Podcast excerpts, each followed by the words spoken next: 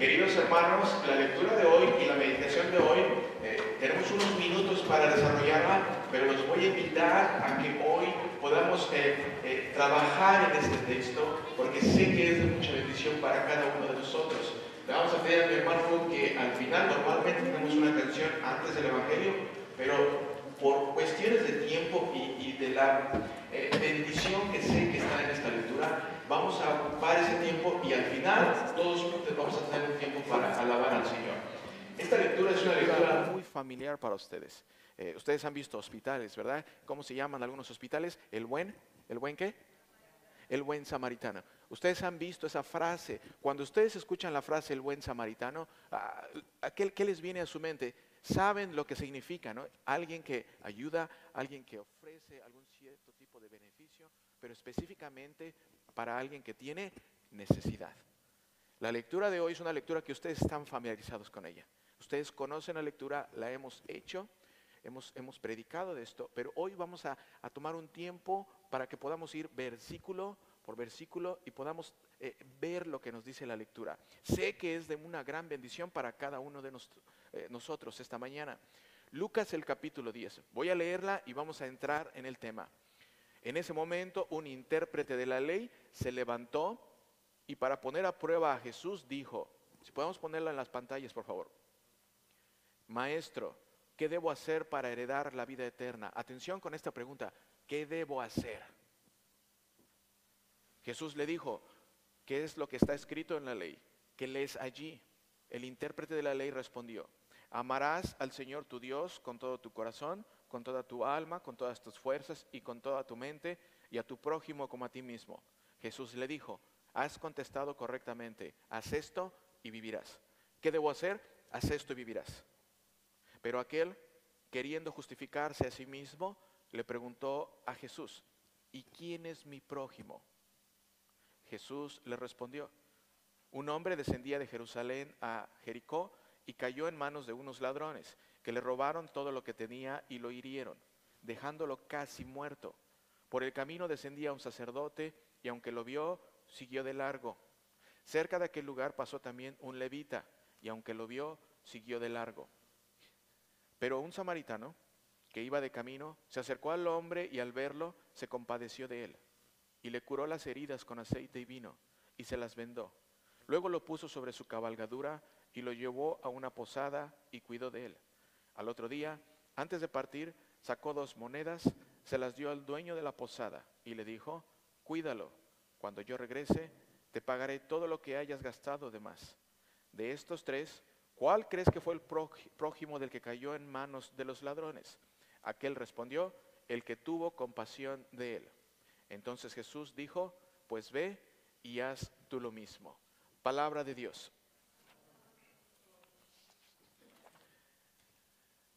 Y la pregunta con la que empezamos es, ¿quién es tu prójimo? Esta enseñanza del Señor Jesucristo, queridos hermanos, es un resumen de la historia de tu salvación y mi salvación. Esta es una de las mejores parábolas. Y no estoy diciendo que las otras sean de menor interés o menor grado. Es una de las parábolas que más mensaje trae a tu vida y a mi vida. Esta parábola nos enseña el verdadero significado de lo que es amar a nuestro prójimo. Saben que la mayoría de las personas, incluso aquellas que, vienen a la iglesia con regularidad, eh, cuando se les pregunta, ¿quién es tu prójimo? La mayoría responde, todas, todas las personas, o todos. Esa es la respuesta que normalmente la gente piensa cuando le preguntas, ¿quién es tu prójimo? Y, tú piensas o tu respuesta es todas las personas. Si tú eres de los que contesta así, eh, y sé que la mayoría de ustedes ya saben esa respuesta porque han estado ahí. Levanten quién ha estado en este, por los últimos cuatro, cinco, cuatro años en la iglesia. La mayoría de los que levantaron la mano saben, saben ya contestar quién es tu prójimo. La mayoría lo saben porque es un tema que hemos tratado siempre durante estos años. Pero si tú eres de los que contesta todos o en general, dale gracias a Dios que hoy estás aquí escuchando este mensaje. En esta lectura del Evangelio de hoy, el Señor Jesucristo nos enseña verdades del reino, verdades del reino que están escondidos el mismo Señor Jesucristo, cuando habla en parábolas, dice que algunas verdades del reino están escondidas y solamente se las da a algunas personas que el Señor decide dar. Y esto es bien importante porque en esta lectura podemos ver muchas verdades del reino de los cielos. Y en esta lectura el Señor Jesucristo nos enseña la verdad acerca de quién es tu prójimo. Miren, vamos a empezar con el versículo, versículo 25, por favor. En ese momento un intérprete de la ley se levantó y para poner a prueba a Jesús. Se levantó no para aprender, para ponerlo a prueba, para ponerlo a prueba. Atención aquí, este intérprete de la ley, o una persona, un, abogado, hoy día pudiéramos decir que es, es una persona que dedica su vida, ese es su trabajo, leer la Biblia. Y cuando alguien tiene problemas o alguna dificultad de no entender, van con ese intérprete o con ese abogado y le explican qué quiere decir este texto. Bueno, este hombre este hombre se levanta y quiere poner a prueba a Jesucristo. Ahora, este intérprete de la ley quiere poner a prueba al creador de la ley. Quiere poner a prueba al creador de la ley. Este intérprete de la ley quiere poner a prueba al legislador de la ley. Este intérprete de los primeros cinco libros de la Biblia quiere poner a prueba al autor de esos cinco libros. ¿Quién es? Jesucristo. Y Jesucristo responde a la ley con ley.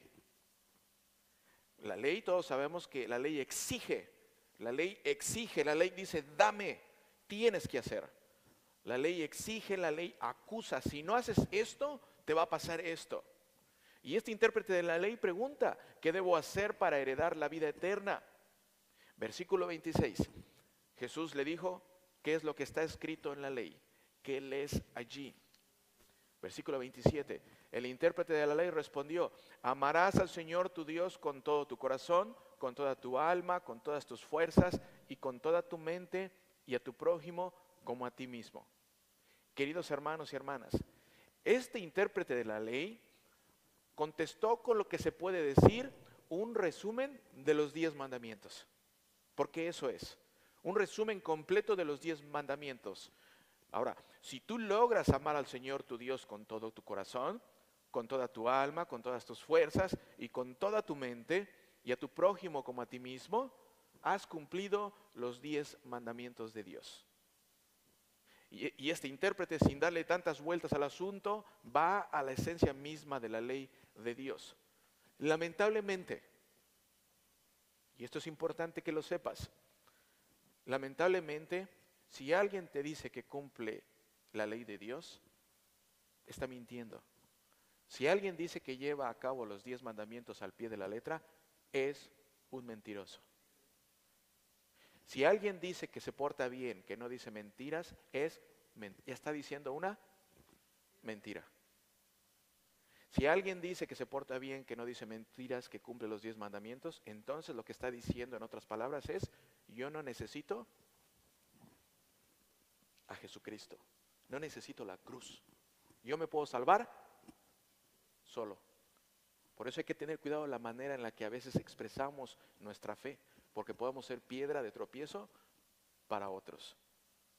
Lamentablemente, otra vez, cumplir los diez mandamientos es imposible para pecadores como este intérprete, pero también es imposible para pecadores como yo. Es imposible para pecadores como tú, como tú. Es imposible. Por eso necesitamos que la salvación venga de afuera de nosotros. La salvación viene de afuera de nosotros. Esa salvación viene solo y a través de Jesucristo, el único que pudo cumplir toda la ley al pie de la letra. Él es el único que la ha cumplido al pie de la letra. Versículo 28. Jesús le dijo, has contestado correctamente, haz esto y vivirás. El intérprete de la ley, ahora, después de que ha escuchado esto, lo único que pudo haber dicho es, bueno, lo estoy haciendo, ¿no? Pero él sabe que no lo está haciendo. Por eso, miren, miren cómo dice el siguiente versículo. Versículo 29. Pero aquel, o sea, este intérprete de la ley, queriendo justificarse a sí mismo, le preguntó a Jesús, ¿y quién es mi prójimo? ¿Por qué ustedes creen que hace esta pregunta? Porque se quiere justificar a sí mismo. ¿Se han dado cuenta que cuando a ustedes les dice el esposo o la esposa, ¿por qué no levantas tu ropa? Y la respuesta es, ¿y por qué no levantas la tuya también? Quieren justificarse. Y la justificación en la vida de cada una de tú y mi vida, siempre vamos a tener ese impulso de querer justificar nuestras acciones. ¿Por qué? Porque sabemos que somos pecadores, pero algunas veces no lo queremos admitir. Este intérprete de la ley dice queriendo justificarse. Asimismo le preguntó a Jesús, ¿y quién es mi prójimo? ¿Saben por qué dice quién es mi prójimo? Porque para él su prójimo era solamente gente de su propio pueblo, gente de su propia raza, de su propia cultura. Para ellos su prójimo era solamente los que estaban completamente cerca y se parecían a él. Por eso el Señor Jesucristo en esta lectura te da una enseñanza a ti y a mí para que sepamos cuál es el verdadero prójimo en nuestras vidas. Queriendo justificarse a sí mismo. ¿Por qué? Porque se dio cuenta de su incapacidad de cumplir la ley de Dios. Y precisamente esa es la función de la ley de Dios. ¿Qué es lo que hace la ley de Dios? La ley, la ley de Dios tiene una función. Y una de las funciones de la ley es mostrarte tu incapacidad. Mostrarte tu imposibilidad de hacer o cumplir la ley. Por eso este hombre dijo, eh, ¿quién es mi prójimo? Y el Señor Jesucristo aquí empieza con la parábola más poderosa que un ser humano puede escuchar. Con una, con una parábola que nos enseña verdades increíbles a nuestras vidas. Una parábola que es tan relevante que parece que la palabra de Dios hoy sigue siendo tan viva y eficaz que cuando la escuchamos nos damos cuenta que tiene tanto poder en nuestras vidas. Aquí es donde Cristo nos cuenta esta parábola y en cada uno de estos personajes tiene una función.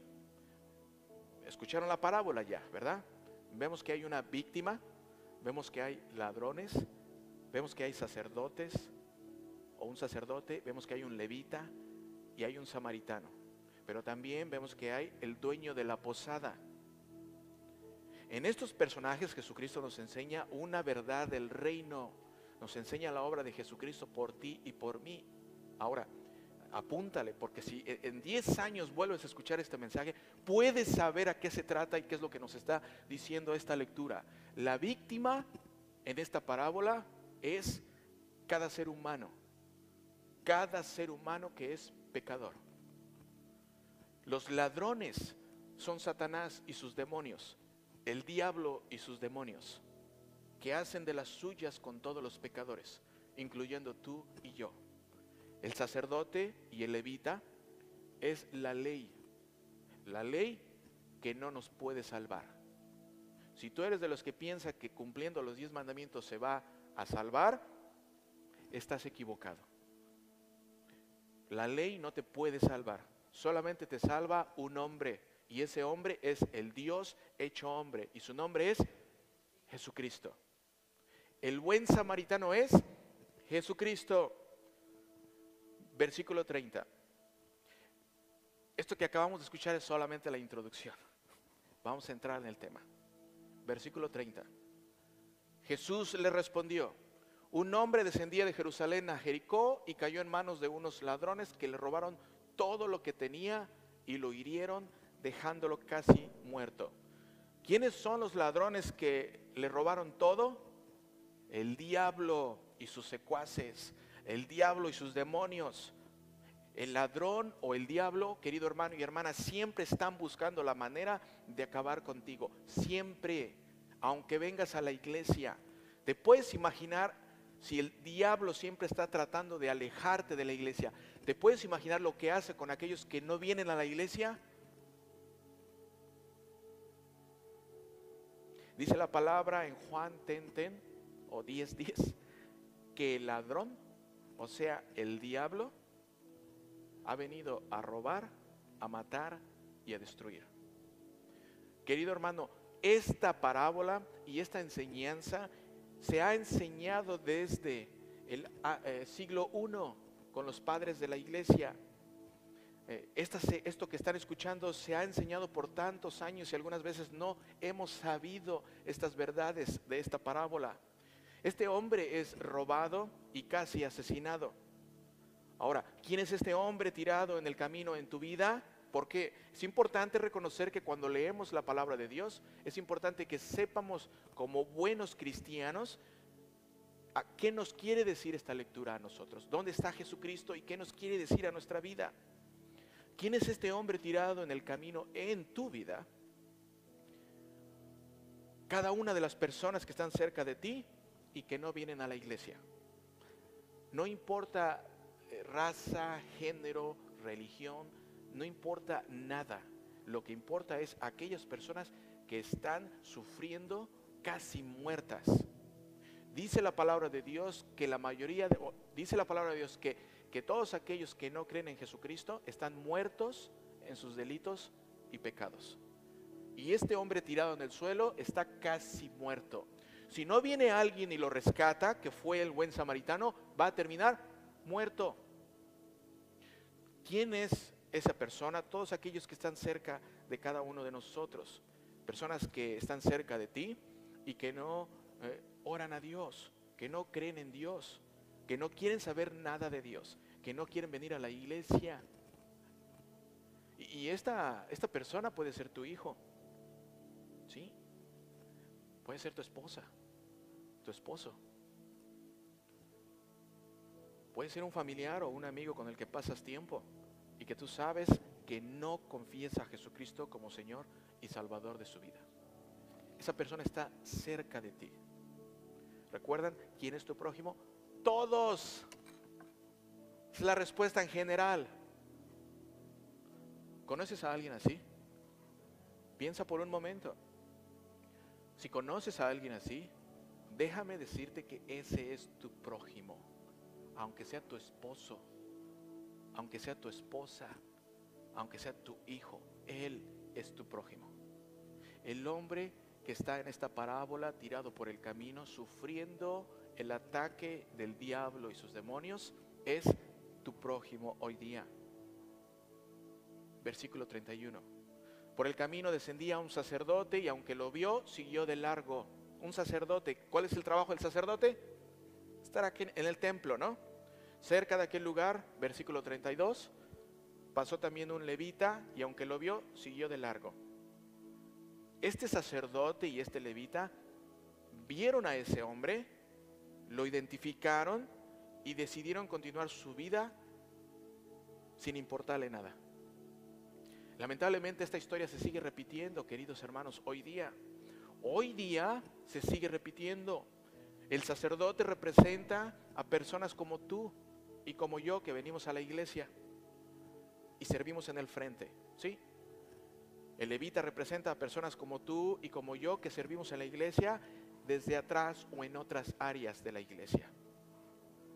El sacerdote sirve al frente de la congregación y el levita sirve en el mantenimiento del edificio. Los dos pasaron, lo vieron y se siguieron de largo. El sacerdote y el levita no vieron a ese hombre como su prójimo, lo vieron como una carga. ¿Cuántos de ustedes han dicho, se acabó, estoy cansado, ya no lo voy a invitar, ya no voy a hablar con él, estoy cansado? Todos, de alguna manera, en algún momento de nuestras vidas, hemos dicho eso. Este sacerdote y este levita vieron a su prójimo como una carga. Querido hermano y hermana, el riesgo tuyo y mío como cristiano es pensar que tu prójimo, más allá de ser una oportunidad para servir en nombre de Dios, termines viéndolo como una carga. Versículo 33. 33. Pero un samaritano que iba de camino se acercó al hombre y al verlo se compadeció de él.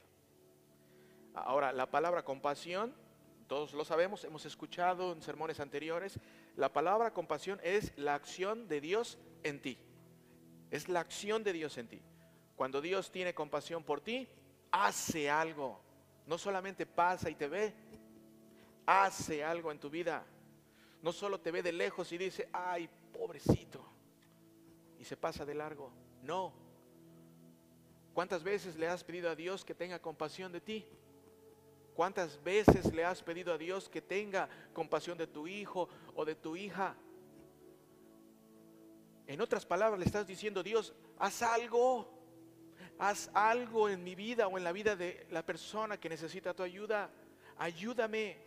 Actúa en mi vida. Y esto es lo que pasó aquí al ver al hombre. Este hombre cuando lo ve, dice que tuvo compasión de él. Compasión. Hizo algo. Fue intencional.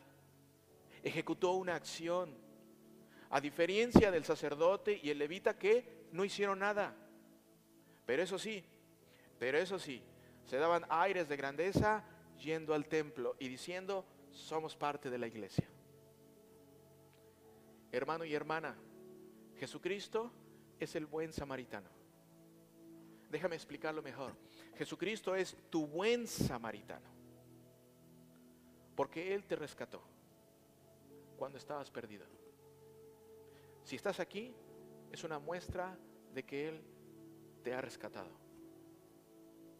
Si Jesucristo no hubiera tenido compasión de ti, ¿en dónde estuvieras ahora? ¿Cuántas te ha pasado? ¿Cuántas me ha pasado? Si Jesucristo no fuera paciente, como lo es hasta el día de hoy, tú y yo, ¿en dónde estuviéramos? Si Jesucristo no hubiera tenido compasión de ti, el día de hoy no estuvieras aquí. Pero Él, Jesucristo, es tu buen samaritano. Él es tu buen samaritano. Versículo 34. Y le curó las heridas con aceite y vino y se las vendó. Luego lo puso sobre su cabalgadura y lo llevó a una posada y cuidó de él. Aquí es importante estos últimos versículos. ¿Por qué? Porque el aceite en la Biblia tiene una función muy importante. ¿Cuál es la función? La Biblia habla de el aceite es muy importante y tiene una función. La función en la palabra de Dios es ungirte, marcarte, designarte, apartarte para algo o para alguien. Ahora, vino en la Biblia también tiene una función. Principalmente el vino en la Biblia es un don de Dios, un regalo de Dios. El vino en la Biblia también es símbolo de felicidad, de consuelo y de sanidad. Querido hermano y hermana, este buen samaritano, ¿qué era lo que traía en su morral? Vino y aceite. Jesucristo es el buen samaritano. Jesucristo es el máximo don que un ser humano puede recibir. Querido hermano, recibir la sangre de Jesucristo en la Eucaristía es un don de Dios. El vino y el aceite es un símbolo de los sacramentos, de lo que pasa aquí cuando pasas a la Santa Cena, de lo que pasó cuando fuiste bautizado. Jesucristo es tu buen samaritano. Cuando el Señor Jesucristo contó esta parábola, estaba hablando de sí mismo. ¿Lo pueden ver? Jesucristo estaba hablando de Él mismo. Jesucristo es el buen samaritano. El hombre que está tirado en el camino, eres tú. Soy yo. Él te encontró cuando estabas perdido. Él es el que te sigue buscando. Él es el que siempre te está buscando. Él es el que te encontró cuando estabas perdido. Él es el que te sigue buscando. Él es el que te buscó cuando otros ya no te buscaban. Cuando a otros ya no les importabas. Pero a Él, a Él sí le importaste tú. A Él le importaste. Él tuvo compasión de ti. Por eso este día estás aquí. Estás aquí porque Jesucristo, el buen samaritano, tuvo y sigue teniendo compasión de ti. ¿Quién es tu prójimo? ¿A quién le gusta pasar a la Santa Cena y encontrarse con la real presencia de Jesucristo? Seguramente a todos. Querido hermano y hermana, un verdadero cristiano que busca la real presencia de Jesucristo en la Santa Cena, no ignora la real presencia de Jesucristo en su comunidad. ¿Sabías que Lutero, Martín Lutero, decía que, que Jesucristo está escondido en tu prójimo? ¿Quieres servir a Dios? Voltea a ver al que tiene necesidad al lado tuyo. Dios no necesita tus buenas obras, pero tu prójimo sí. No podemos buscar a Dios en los sacramentos e ignorar a Cristo en nuestro prójimo. Y lo llevó a una posada y cuidó de él. Lo llevó a una posada y cuidó de él. Jesucristo, querido hermano, el buen samaritano, lo llevó a una posada. ¿Cuál es la posada? ¿De qué posada nos habla? La posada es este lugar. Este lugar. Aquí. La posada es el lugar en donde nos estamos encontrando en este momento.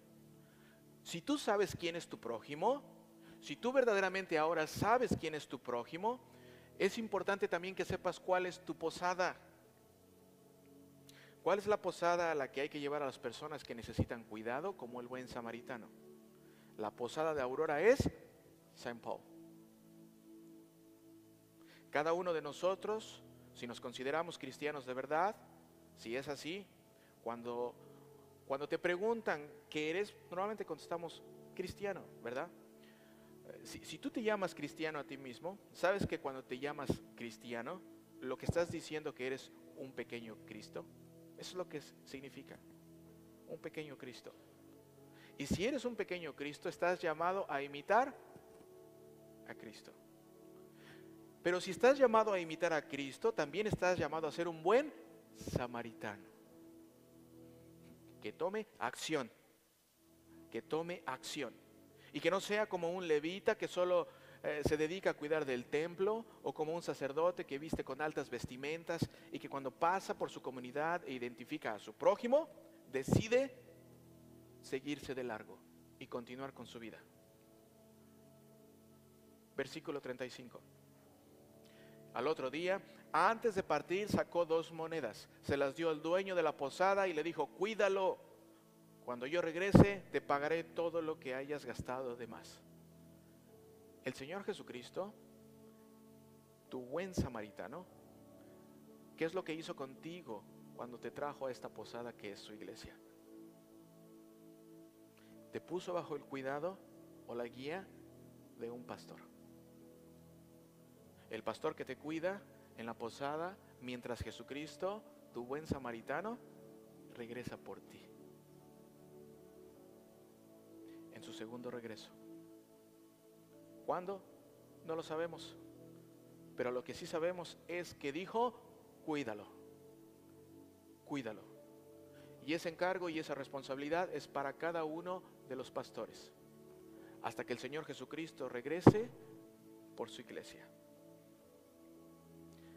¿Quién es tu prójimo, querido hermano y hermana? ¿Quién es? De estos tres, dice el versículo 36, ¿cuál crees que fue el prójimo de que cayó en manos de los ladrones? Versículo 37. ¿Se dan cuenta que no nos hemos salido de la lectura? Es importante la lectura. Versículo 37. Aquel respondió, el que tuvo compasión de él. Entonces Jesús le dijo, pues ve y haz tú lo mismo. La pregunta con la que inicia esta parábola es, ¿quién es mi prójimo? Pero en realidad, querido hermano, esa pregunta para el Señor Jesucristo no es relevante, no es tan importante. ¿Quién es mi prójimo? En realidad no fue relevante. Lo más importante es saber de quién soy prójimo yo. ¿Se dan cuenta? El Señor Jesucristo nunca contestó esa pregunta. El Señor al final le preguntó, ¿quién es el prójimo de ese hombre que necesita ayuda? Lo importante no es saber quién es tu prójimo, lo importante es saber a quién podemos nosotros servir, identificándolo como prójimo. Amén.